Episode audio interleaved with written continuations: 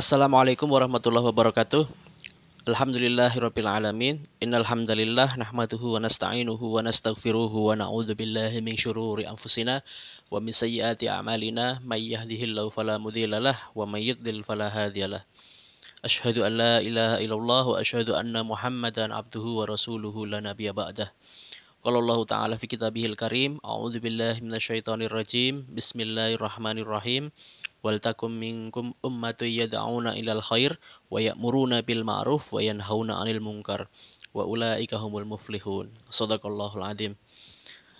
Alhamdulillah teman-teman sekalian, pada kesempatan malam hari ini kita diperjumpakan oleh Allah dalam sebuah forum online dalam sebuah majelis online yang mudah-mudahan forum dan majelis ini di dalamnya penuh dengan keberkahan, di mana kehadiran kita dalam forum dan majelis ini dinilai sebagai amal ibadah serta dilipat gandakan pahalanya karena kita laksanakan di bulan Ramadan.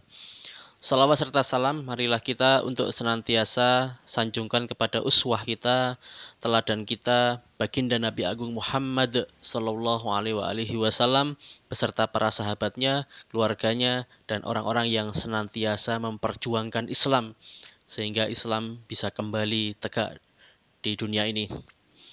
Oke, kawan-kawan sekalian, sebelum kita mulai masuk, ada pepatah mengatakan siapa tak kenal maka yora kenal, ya. Siapa tak kenal maka tidak kenal. Nah, oleh karena itu agar saya bisa dikenali oleh teman-teman sekalian, siapa sih sebenarnya Mas Pris itu? Nah, izinkan saya pada kesempatan ini terlebih dahulu untuk memperkenalkan diri. Perkenalkan nama saya lengkapnya Pristian Surono Putro. Saya biasa dipanggil dengan sebutan Mas Pris. Ya, orang Jawa itu nyebutnya Mas Pris gitu. Bagi teman-teman sekalian yang ingin berkomunikasi lebih dalam, kita bisa saling berbagi di sosial media. Silahkan untuk ads di Facebook saya, Pristian Surono Putro. Atau silahkan follow di akun Instagram saya, Pristian underscore Putro biar lebih mantap lagi silahkan teman-teman untuk subscribe di YouTube akun YouTube saya Pristian Surono Putro. Alhamdulillah pekerjaan saya sehari-hari selain saya bekerja di rumah sakit umum daerah tepatnya di Wonosobo di Jawa Tengah. Salah satu kota dingin di Jawa Tengah. Di sana ada pegunungan uh, yang cukup terkenal ya disebut dengan negeri atas awan ya namanya Dieng. Nah, itu saya tinggal di di kota tersebut. Alhamdulillah selain bekerja sehari-hari sebagai seorang perawat di rumah sakit, saya banyak bersua, banyak berjumpa dengan kaum muda, dengan para remaja, dengan para pemuda sehingga tema hari ini sangat pas sekali untuk kita bedah bersama. Tema kita kan malam hari ini adalah tentang pemuda dan perubahan. Mengapa menjadi menarik? Karena memang apa yang akan terjadi di masa-masa yang akan datang atau kepemimpinan yang akan datang itu ditentukan dengan kondisi pemuda hari ini itu seperti apa gitu ya. Nah, oleh karenanya ini sangat pembahasan yang sangat menarik, teman-teman harus siapkan kalau perlu siapkan kertas untuk coret-coret nanti kita akan e, diskusi bersama, tanya jawab, sharing ya berkaitan dengan pemuda dan perubahan. Oke, kita mulai ya. Tema kita adalah pemuda dan perubahan. Saya akan mulai dengan sebuah pertanyaan. Teman-teman masih ingat gak atau hafal dengan 10 pemuda, ya 10 sahabat yang dijamin masuk surga? Ada siapa saja 10 itu? Dalam sebuah hadis yang diriwayatkan oleh Imam Ahmad, Imam At-Tirmizi, Nabi Shallallahu Alaihi Wasallam bersabda, Abu Bakar di surga, Umar di surga, Utsman di surga, Ali di surga, Tolhah di surga, Subair di surga, Abdurrahman bin Auf di surga, Sa'ad bin Abi Waqqas di surga, Sa'id bin Zaid di surga, dan Abu Ubaidah ibnul Jarrah di surga. Nah itulah nama-nama 10 sahabat yang dijamin masuk surga. Ada 10. Pertanyaannya adalah mengapa sih Mas Pris kok kemudian me mengawali kajian pada kesempatan malam hari ini dengan menyebutkan 10 sahabat yang dijamin masuk surga? Oke, kita lihat bahwa ternyata teman-teman sekalian 50% dari 10 sahabat yang dijamin masuk surga itu adalah pemuda. Ya, catat baik-baik. 50% dari 10 sahabat yang dijamin masuk surga itu adalah para pemuda. Oke, kita lihat. Kita lihat dari awal mereka 10 sahabat yang dijamin masuk surga tadi, awal mereka itu menerima Islam. Ya, menerima Islam, masuk Islam, kemudian dibina oleh sahabat, dibina maksudnya dibina oleh Rasulullah SAW, di rumah Arkom mereka dibentuk saksiahnya kepribadiannya ya pola pikirnya pola pikir islami kemudian nafsiahnya pola sikapnya islami sehingga terbentuklah pribadi yang tangguh nah itu ternyata usia mereka Abu Bakar ini yang paling tua beliau masuk Islam pada umur 37 tahun kemudian ke bawah lagi ya lebih muda ada Utsman bin Affan beliau masuk Islam umur 34 tahun lewat tangan Abu Bakar As-Siddiq. Jadi lewat, e, masuk Islam mengenal Islamnya itu lewat perantara dakwah yang dilakukan oleh e, Abu Bakar As-Siddiq. Kemudian ke bawah lagi sahabat yang bernama Abdurrahman bin Auf. Beliau masuk Islam umur 30 tahun. Ya. Kemudian ke bawah lagi sahabat Umar bin Khattab. Beliau masuk Islam umur 27 tahun. Kemudian ke bawah itu ada Abu Ubaidah Ibnul Jarrah. Beliau masuk Islam 27 tahun. Jadi lima sahabat yang pertama ya Abu Bakar As-Siddiq, Utsman bin Affan, Abdurrahman bin Auf, Umar bin Khattab dan Abu Ubaidah Ibnul Jarrah. Itu masuk Islamnya terkategori masih muda juga sih, cuman eh, agak tuaan dikit gitu ya. Kalau kita perhatikan, maka selima sahabat yang sisa, 50% eh, dari 10 sahabat yang disebut, itu sisanya adalah rata-rata di bawah 20 tahun. Siapa saja mereka? Yang paling muda itu adalah Ali bin Abi Thalib. Beliau masuk Islam umur 9 sampai 10 tahun. Kemudian Said bin Zaid itu kisaran usia 15 tahun. Kemudian Tolhah bin Ubaidillah itu masuk Islam umur 14 tahun. Zubair bin Awam masuk Islam umur 16 tahun. Sementara Sa'ad bin Abi Waqqas itu 17 tahun. Jadi teman-teman sekalian, ini kalau kita berbicara pemuda, nanti kaitannya dengan perubahan. Nah, ini titik poinnya di sini. Teman-teman akan mengetahui betapa pentingnya kita melakukan edukasi dakwah di kalangan pemuda, baik itu mahasiswa maupun pelajar SMA dan SMP. Oke, kita lanjutkan.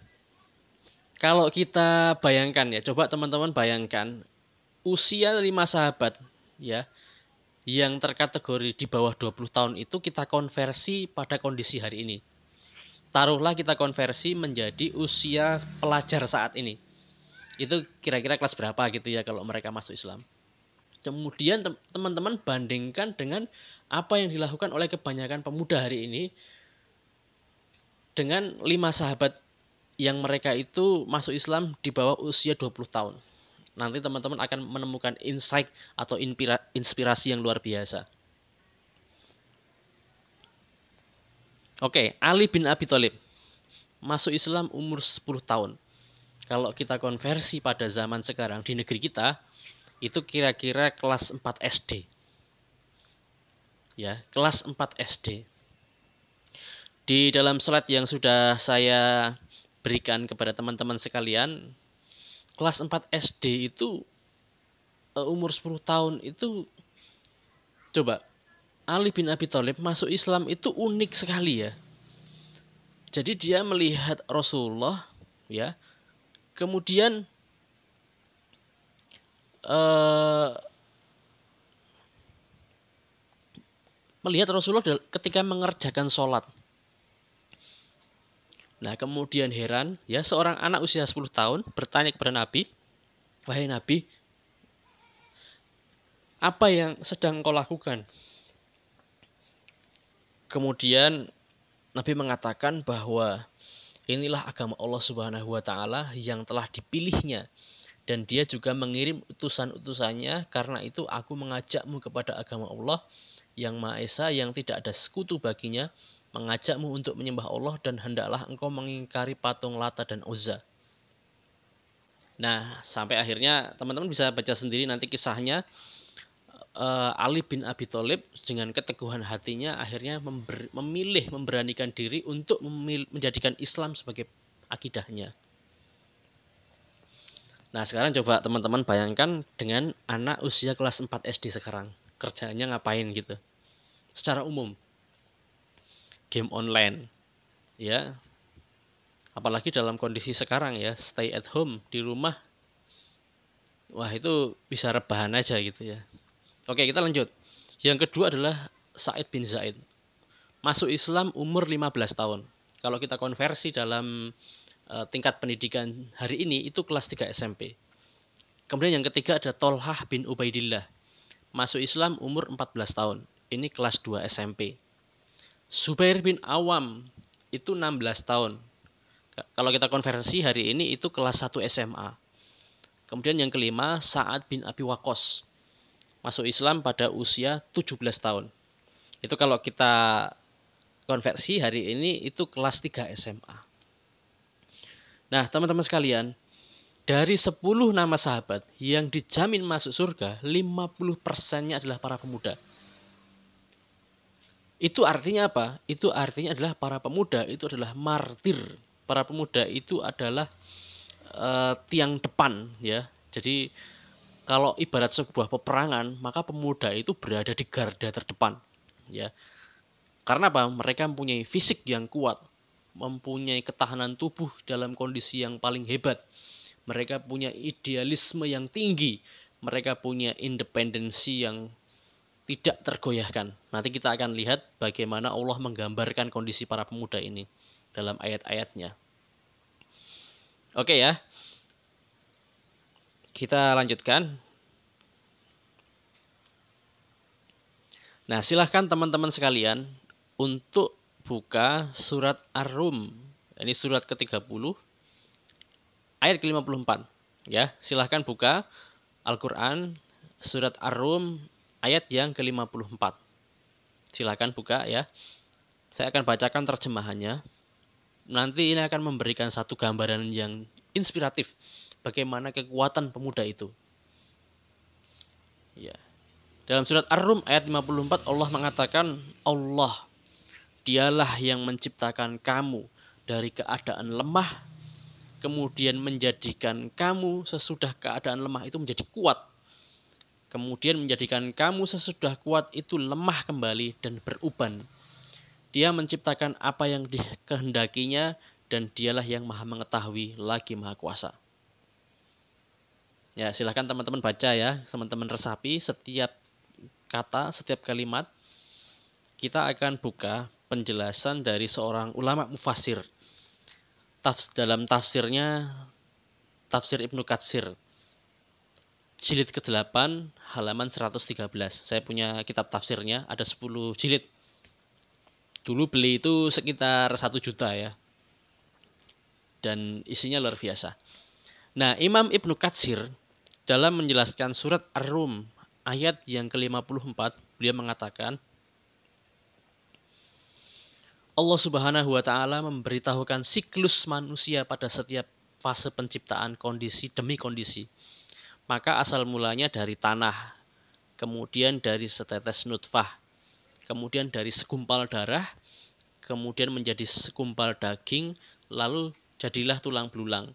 Lalu tulang belulang itu dibungkus dengan daging dan kemudian ruh ditiupkan kepadanya. Lalu ia keluar dari perut ibunya dalam keadaan lemah tak berdaya. Lalu ia pun tumbuh berkembang sedikit demi sedikit sehingga ia menjadi seorang anak kecil, kemudian remaja, lalu tumbuh menjadi dewasa.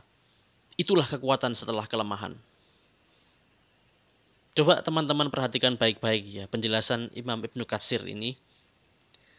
Jadi fase penciptaan pertama itu adalah dari tanah ya, Nabi Adam kemudian diciptakannya ibunda Hawa, ya, kemudian e, terciptalah proses kejadian manusia, pertemuan antara spermatozoid dengan ovum sel telur di dalam rahim ibu kita ya.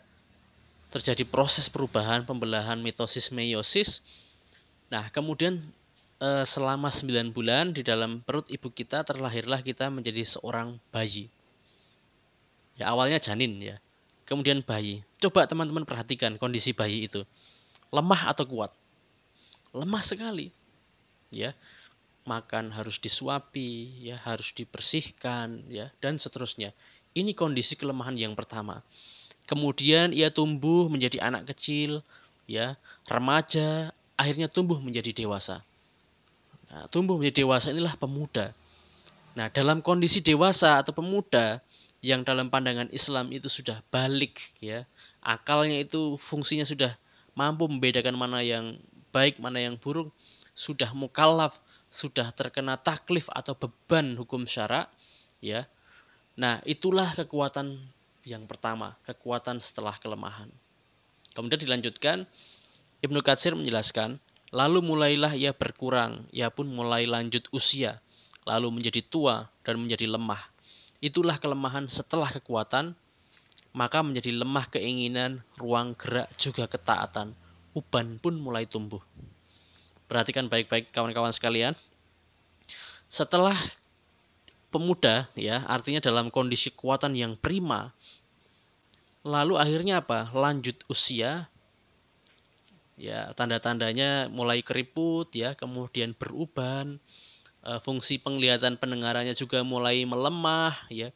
Keinginannya juga mulai melemah ya, karena juga terpengaruh dengan fisiknya yang sudah terbatas ruang gerak ya kekuatannya juga mulai melemah gitu.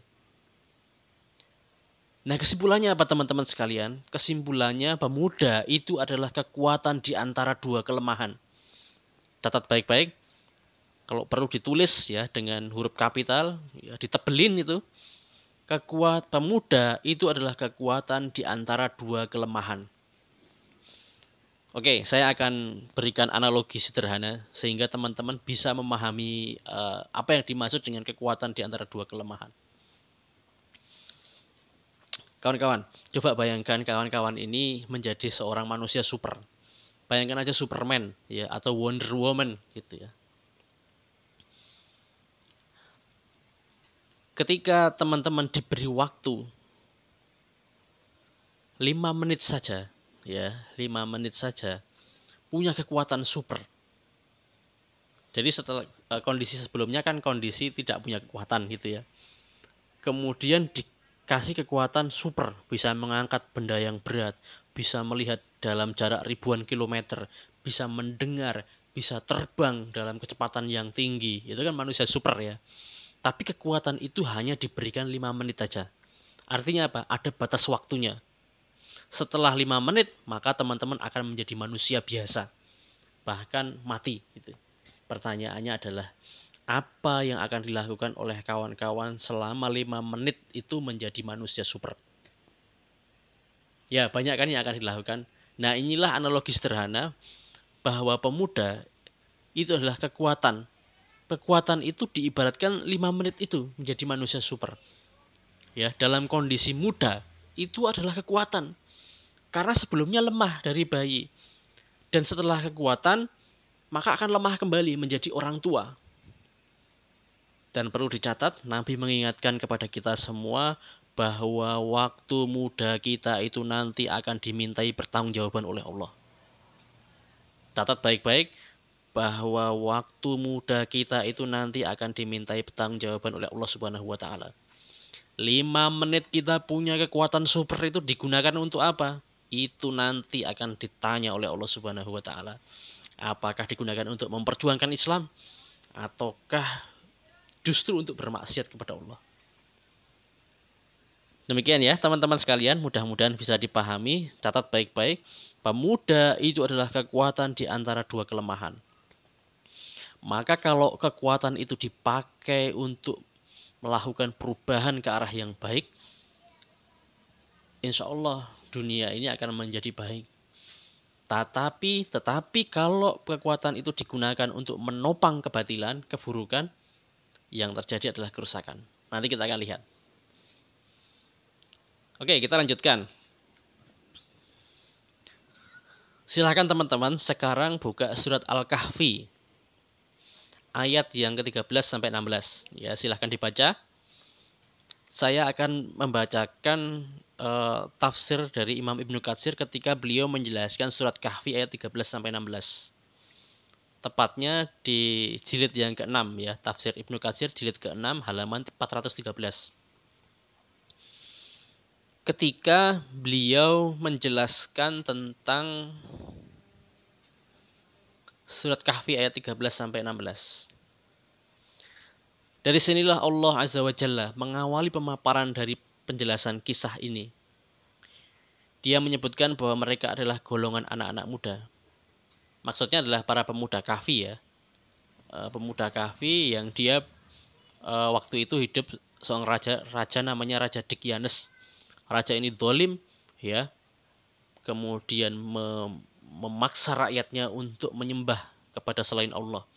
Kemudian ada tujuh pemuda yang dia itu apa namanya menolak kedoliman bahkan mendakwahi Raja Dikyanes itu nah, ini surat kahfi nanti silahkan teman-teman baca kisahnya itu adalah golongan pemuda mereka mau menerima kebenaran dan lebih mendapatkan petunjuk daripada generasi tua yang terjerumus dan tenggelam dalam agama yang batil.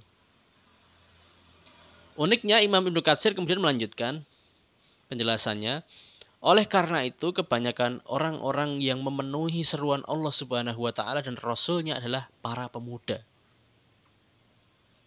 Sedangkan para pembesar dari kalangan kaum Quraisy secara umum mereka lebih memilih untuk tetap memeluk agama mereka dan tidak ada dari mereka yang memeluk Islam melainkan hanya sedikit saja.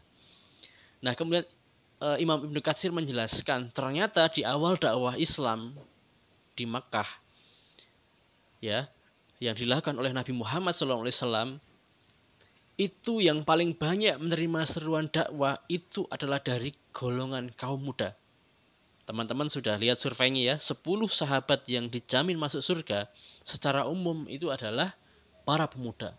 50 persennya bahkan berusia 20 e, eh, tahun ke bawah. Ya, tadi sudah saya sebutkan. Artinya apa? Perubahan itu sekali lagi martirnya adalah para pemuda dengan kekuatan yang hebatnya. Makanya kalau ibarat sebuah perang ya. Mereka itu punya kekuatan super para pemuda itu jadikan tameng ya di garda terdepan. Paham ya sampai sini teman-teman sekalian?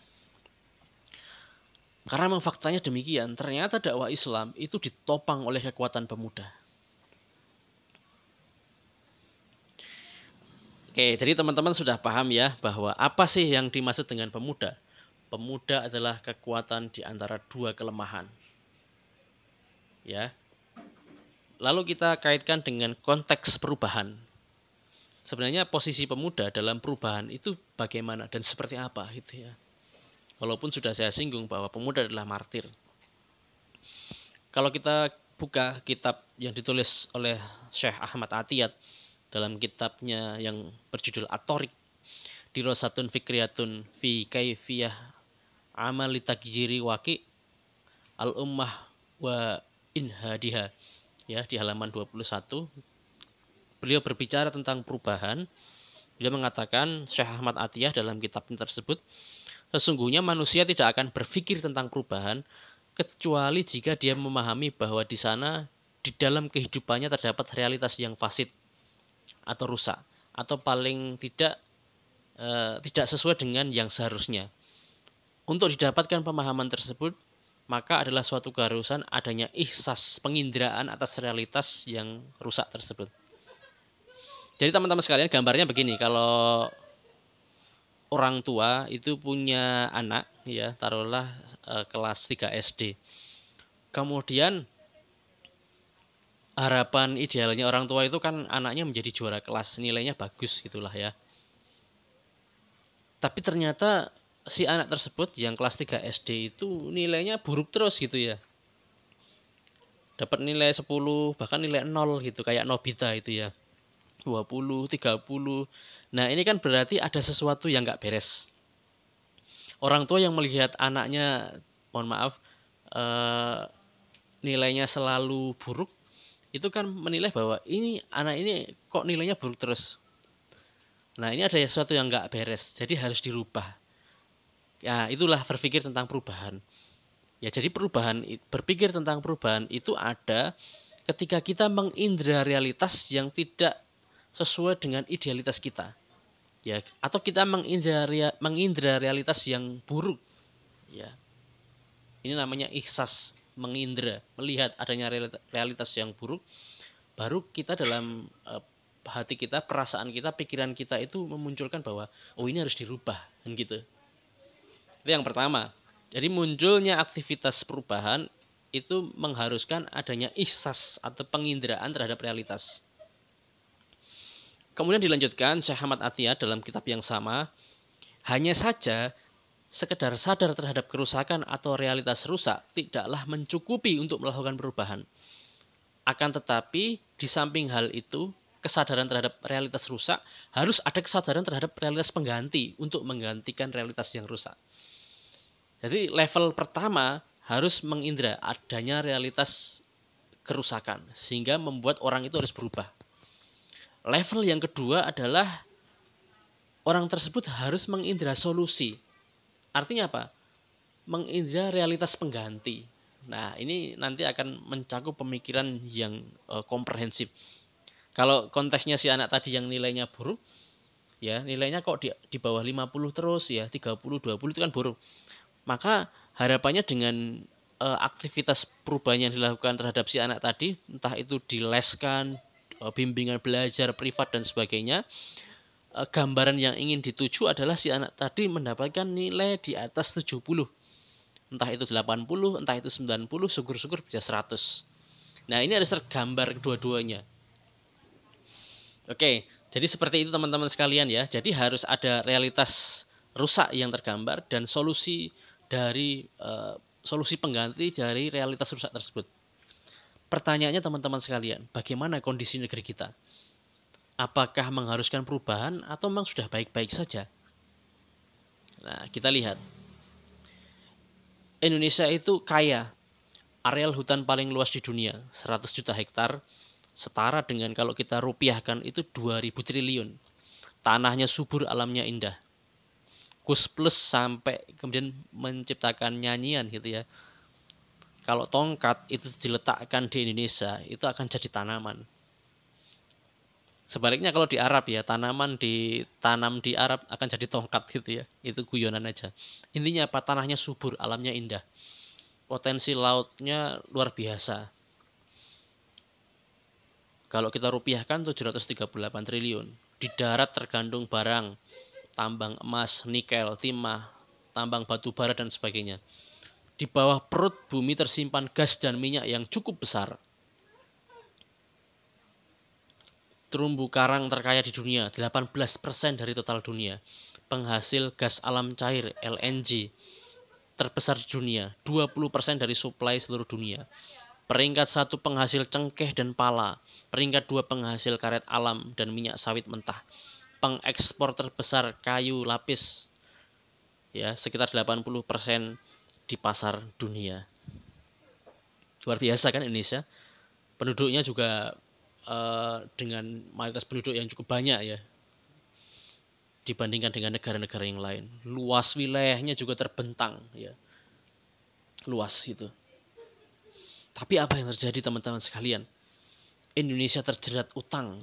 Ini data lama. Ya, utang pemerintah per Oktober tahun 2010 dan sekarang semakin meningkat dari tahun ke tahun sampai 10 tahun ya ini tahun 2020 ini meningkat terus. Kenaikan kepemilikan asing sejak awal 2010 itu tercatat 85 triliun ya. Utangnya luar biasa. Nah ini. Dari tahun ke tahun meningkat. Dari 2004 itu 1299,5 triliun 2010 naik menjadi 1688,3 triliun. 2011 naik lagi 1807,5 triliun. Dan sampai sekarang juga naik terus per 2020 ini. Bahkan sampai di rata, kalau kita rata dengan jumlah penduduk e, untuk ukuran tahun 2010 yang jumlahnya itu adalah 238 juta orang penduduk Indonesia. Kalau dibagi dengan utang, utang itu dibagi rata ke seluruh penduduk Indonesia. Setiap penduduk Indonesia, termasuk bayi yang baru lahir, itu terbebani hutang sebesar 7,1 juta per orang. Luar biasa ya. Kita lihat lagi. Gizi buruk ya di mana-mana, apalagi dalam kondisi sekarang ya miskinan itu luar biasa itu. Kemiskinan itu bukan karena orang nggak mau kerja kalau sekarang itu. Tapi memang dimiskinkan ya secara sistemik itu. Kemudian agenda politik asing di Indonesia. Ya, mereka mengobok-obok dengan liberalisasi utang luar negeri, menciptakan berbagai undang-undang yang pro asing. Kemudian menciptakan disintegrasi ya. Misalnya di Papua, ya Australia itu negara yang selalu membuat uh, macam-macam itu dengan Indonesia. Mendukung pemberontak menciptakan konflik perbatasan bahkan mendirikan negara boneka ya. kemudian untuk para pemudanya umat Islam diformat dengan budaya dan gaya hidup barat.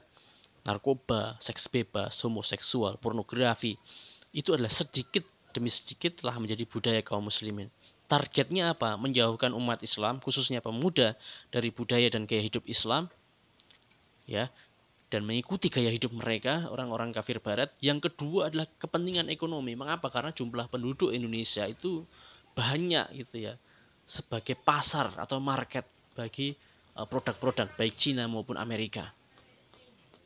Itu yang dilakukan oleh uh, orang-orang Barat, orang penjajah. Kemudian penistaan dan penodaan agama penghinaan Al-Quran dan kartunisasi Rasulullah. Pemurtadan terjadi di mana-mana. Kemudian lemahnya penegakan hukum. Kita lihat baru beberapa hari men menjadi gubernur atau bupati langsung ditangkap oleh KPK. Itu terjadi di mana-mana teman-teman sekalian. Pertanyaannya ini kondisi ini ideal atau tidak gitu loh. Tentu saja para pemuda yang pikirannya sehat, normal, waras itu akan mengatakan bahwa Indonesia itu kondisinya sedang tidak baik-baik alias sedang rusak. Maka harus dilakukan aktivitas perubahan gitu.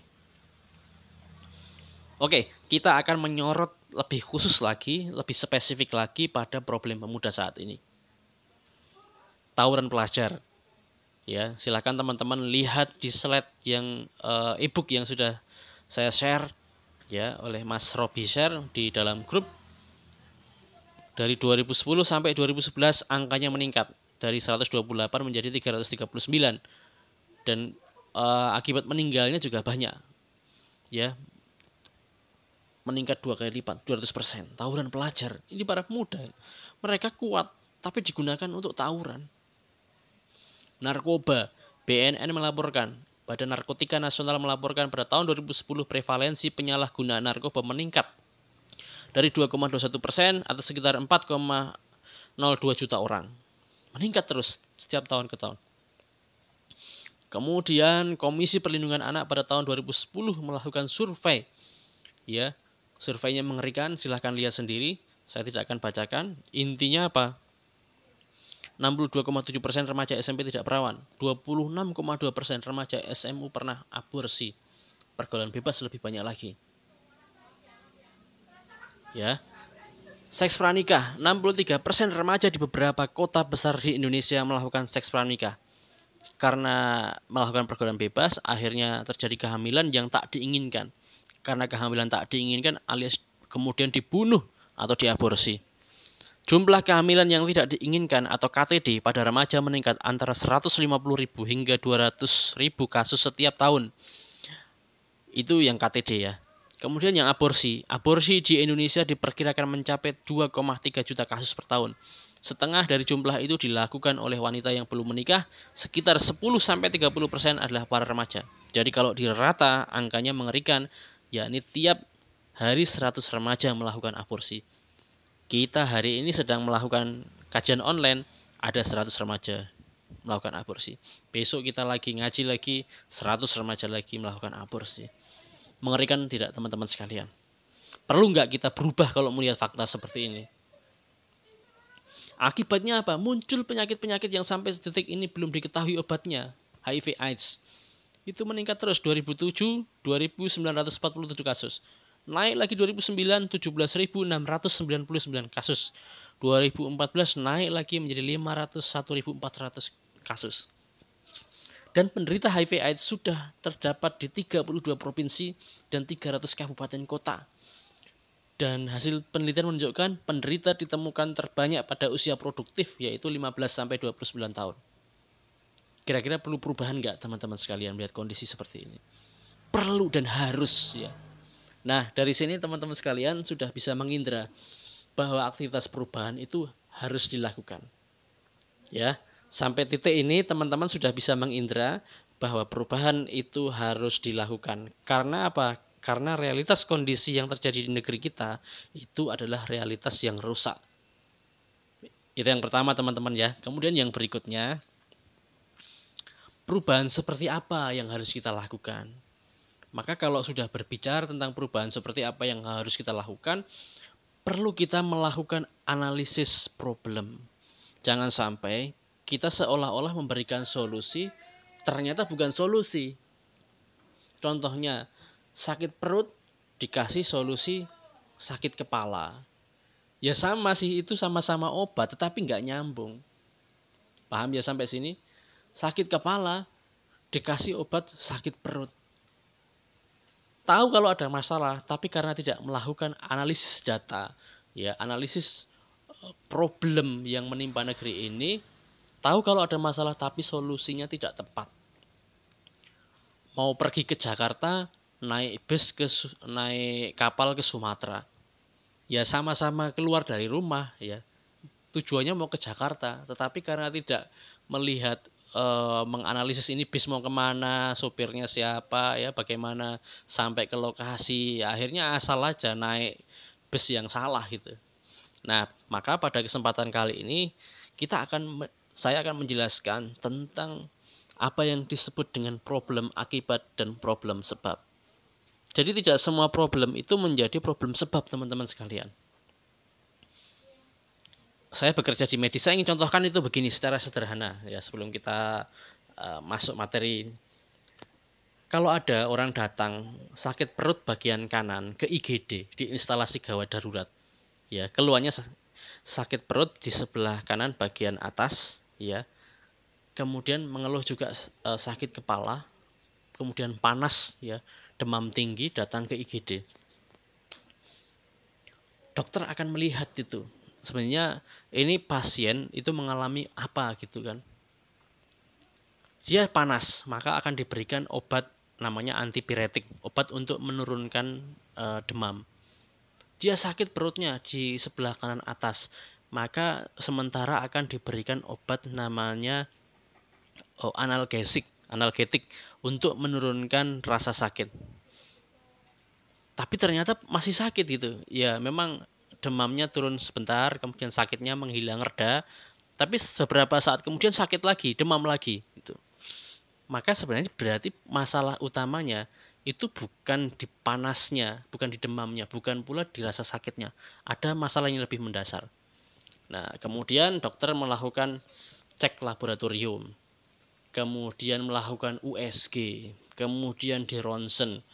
Nah, hasil data laboratorium leukositnya naik, sel darah putihnya naik.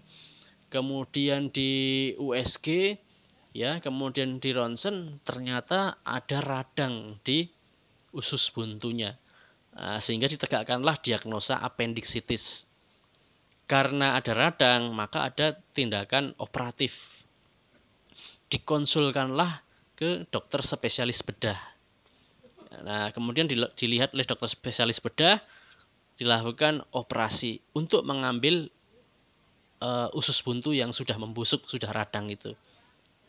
Pelajarannya apa teman-teman sekalian? Pelajarannya adalah demam, kemudian sakit perut.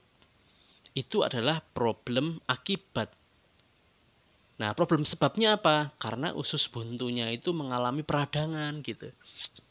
Nah, jadi kalau kita hanya mengindra demamnya dikasih obat menurun panas terus sementara radangnya itu enggak di apa namanya enggak diberikan solusi, enggak diambil dengan tindakan operasi, ya akan panas terus dan akan sakit terus gitu.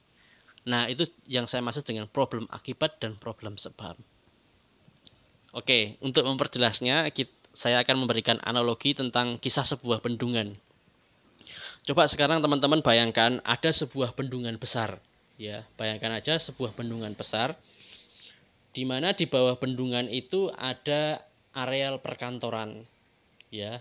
Kemudian ada areal persawahan, ada jalan raya, ada fasilitas umum, ya rumah-rumah perumahan tempat orang tinggal dan lain sebagainya di dalam eh, apa namanya di di bawah bendungan tadi.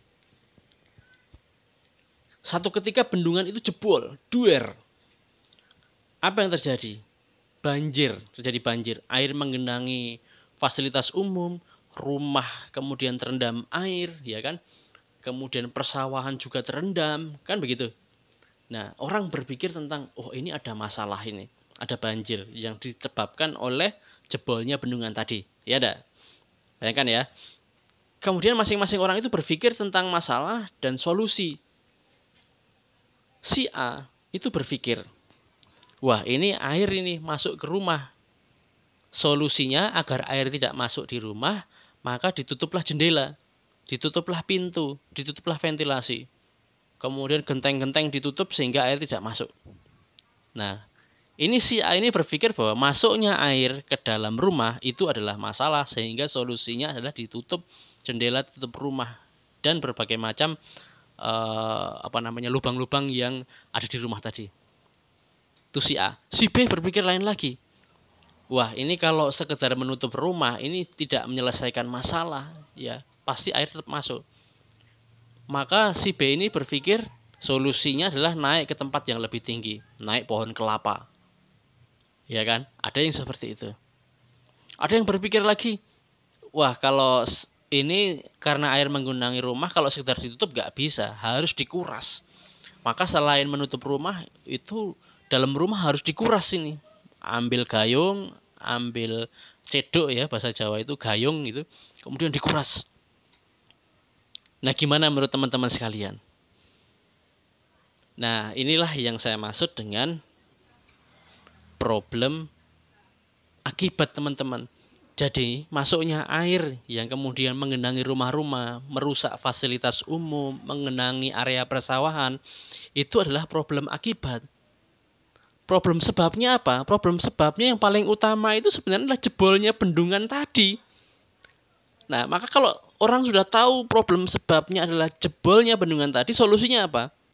Menutup ya bendungan tadi. Gitu. Apa yang disebut upaya sia-sia, solusi yang sia-sia, seolah-olah terlihat menyelesaikan masalah tetapi ternyata belum menyelesaikan masalah.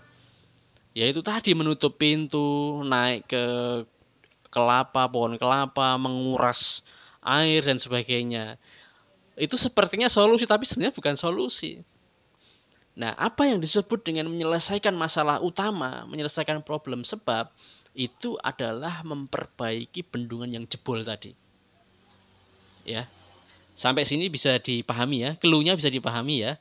Jadi teman-teman sekalian, saya ingin mengatakan bahwa korupsi, kemudian aborsi, pergaulan bebas, narkoba, kriminalitas yang terjadi di negeri kita, kemiskinan itu sebenarnya bukan problem sebab, tapi adalah problem akibat. Ya, ibarat kalau orang tadi datang ke IGD memeriksakan ada oh, kondisinya demam, kemudian perutnya kesakitan sebelah kanan, ya rasa sakit demam itu problem akibat bukan problem sebab. Problem sebabnya apa? Karena ususnya bu, usus buntunya itu mengalami peradangan. Nah, begitu juga di negeri kita. Kerusakan yang kita indra di sekitar kita itu problem sebab, problem eh, problem akibat, mohon maaf. Nah, problem sebabnya apa? Karena tidak diterapkannya Islam. Ya. Itu. Jadi problem sebab mengapa negeri kita itu mengalami kerusakan adalah karena di, tidak diterapkannya Islam dalam seluruh aspek kehidupan. Jadi teman-teman sekalian, apa arti bendungan bagi umat Islam? Itu ibaratnya adalah sistem Islam. Atau dalam kazanah fikih siasah itu namanya khilafah Islam. Apa artinya bendungan yang jebol? Itu adalah sistem yang rusak yang diterapkan untuk umat Islam hari ini, yaitu sistem kapitalisme sekuler. Apa arti air yang tumpah? Itu adalah problem akibat atau problem sampah saja sebenarnya yang dihasilkan dari sistem kapitalisme yang diterapkan di negeri kita hari ini. Ya, jadi apa artinya memperbaiki bendungan? Itu kita melakukan perubahan, yakni mengembalikan kembali sistem Islam di dunia ini. Atau kita, kalau kita di Indonesia, maka bergerak di Indonesia. Oleh karena itu, teman-teman sekalian, pemuda saat ini harus diarahkan untuk dalam rangka membangun kembali kehidupan Islam. Artinya apa? Kalau pemuda ingin melakukan perubahan, ya, melakukan perubahan dengan kekuatan yang dimilikinya, tidak ada cara lain kecuali untuk merubuhkan sistem kapitalisme sekuler ini. Karena kerusakan di negeri kita itu sifatnya itu sistemik, ya, sistemik, bukan uh, parsial bukan jadi perubahannya itu bukan islahiyah tambal sulam tapi perubahan itu harus mendasar takdir namanya nah dari sistem kapitalis sekuler ini teman-teman lahirlah politik oportunistik ya ya istilahnya itu uh, ada namanya politik kutu loncat ya sekarang partai E besok sekarang partai A besok partai B kemudian bikin partai baru ya Partai A berkoalisi dengan Partai B. Pagi hari berkoalisi, siang harinya sudah jadi musuhan. Maka dalam politik ada Adikyu mengatakan tidak ada kawan sejati, yang ada adalah kepentingan abadi. Itu kan oportunistik. Ekonominya liberal, li, liberalistik ya. Artinya apa? Sumber daya alam kita diserahkan kepada swasta bahkan asing. Hukumnya sekularistik, tidak boleh menggunakan Islam itu untuk mengatur Eh, persoalan hukum. Budayanya hedonistik, ya. Pendidikannya materialistik. Teman-teman bisa bayangkan seorang uh, Reinhard Sinaga, ya, yang melakukan aktivitas apa namanya homoseksual di Inggris. Tingkat pendidikannya itu doktoral, tapi materialistik gitu ya. Agamanya sinkretik, ya. Agamanya sinkretis. Jadi semua agama sama, dianggapnya seperti itu. Nah, inilah yang disebut dengan kehidupan dunia krisis multidimensi. Itulah yang terjadi teman-teman sekalian. Jadi kerusakan di negeri kita itu adalah sistemik. Maka perubahan yang harus dilakukan oleh para pemuda adalah perubahan yang sifatnya sistemik. Itu. Ibarat kita kalau memegang ikan, yang kita pegang kan bukan ekornya. Ya, kalau kita mau menangkap ikan lele, yang kita pegang apanya? Kepalanya, ya kan? Nah, di di ebook sudah saya gambarkan ada namanya diagram tulang ikan. Ya, sirip-siripnya itu ekonomi kapitalistik, politik oportunistik, pendidikan materialistik, budaya hedonistik, tata sosial individualistik, yang itu semua adalah problem akibat. Dan problem sebabnya adalah diterapkannya sistem kehidupan kapitalis sekuler. Maka kalau ibarat ikan yang dipegang adalah kepalanya. Kita robohkan sistem kapitalis, kemudian kita ganti dengan sistem Islam. Nah, Demikian teman-teman sekalian. Jadi eh, perubahan itu harus kita lakukan secara sistemik. Perubahan dari asasnya. Ya, kita ganti eh, sistem kapitalisme sekuler yang mencengkram negeri kita, kita ubah menjadi sistem Islam yang berasal dari Rob yang maha benar, yakni Allah Subhanahu wa taala. Rob yang memerintahkan kita di umat Islam di bulan Ramadan ini berpuasa. Rob yang memerintahkan kita di sholat lima waktu. Rob yang memerintahkan kita untuk memakan dan meminum makan minuman yang dihalalkan. Rob yang memerintahkan kita untuk menutup aurat. Nah, sistem dari Rob itu kita yakni Allah Subhanahu wa taala inilah yang harus kita terapkan, yakni sistem Islam. Ayo bergerak teman-teman sekalian, wake up Muslim youth fokus yang harus teman-teman lakukan mulai saat ini adalah teman-teman harus melakukan membina diri ya mengikuti taskif nanti setelah ini teman-teman uh, di sini ada para guru dari beberapa daerah di Indonesia ya. Silahkan eh, berguru di tempatnya di kotanya masing-masing. Karena ini kondisi wabah ya kita banyak belajar di online. Insya Allah mudah-mudahan ke depan ketika wabah sudah selesai, teman-teman bisa mengkaji secara offline tatap mata ya. Dengan kitab yang terstruktur dengan materi pembinaan yang uh, lebih lebih sistematis sehingga terbentuk akliyah pemikiran Islam yang hebat sebagaimana dulu para sahabat ketika mereka masuk Islam mereka langsung dibina di dalam rumah Arqam oleh Nabi sendiri dibentuk akliyahnya, dibentuk pola pikirnya, dibentuk nafsiyahnya, pola sikap sehingga mereka menjadi orang-orang yang istimewa di tengah kerusakan Mekah pada waktu itu. Nah, teman-teman ketika nanti dibina, ditaskif, ya akan menjadi pemuda yang istimewa sebagaimana para sahabat, insya Allah. Ini pesan Imam Syafi'i ya. Eksistensi seorang pemuda demi Allah adalah dengan ilmu dan ketakwaan.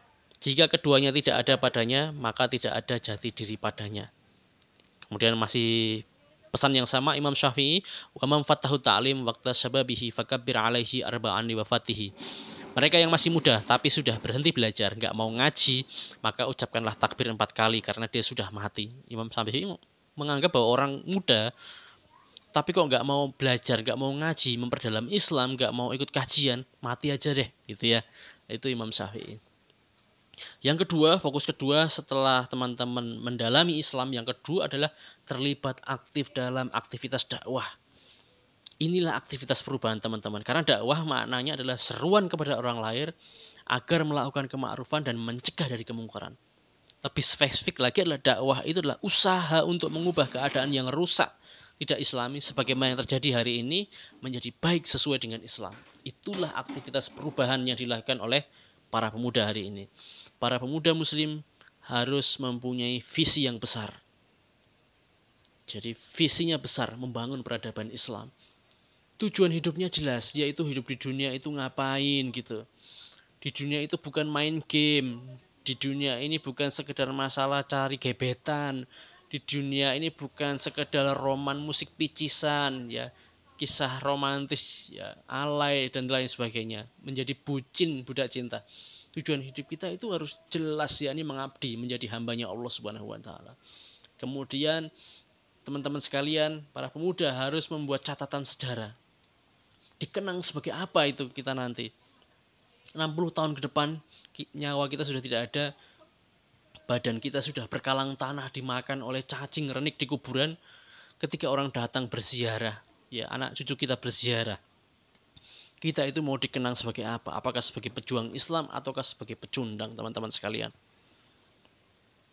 Yang terakhir yang harus kita lakukan dan ini seruan saya kepada semuanya baik yang sudah ngaji ataupun belum pada kesempatan eh, Ramadan yang mulia kali ini maka mari kita berjuang untuk menjadikan pemuda Indonesia menjadi pejuang Islam Allahu Akbar Caranya yakni dengan membina mereka dalam halkoh-halkoh pembinaan intensif.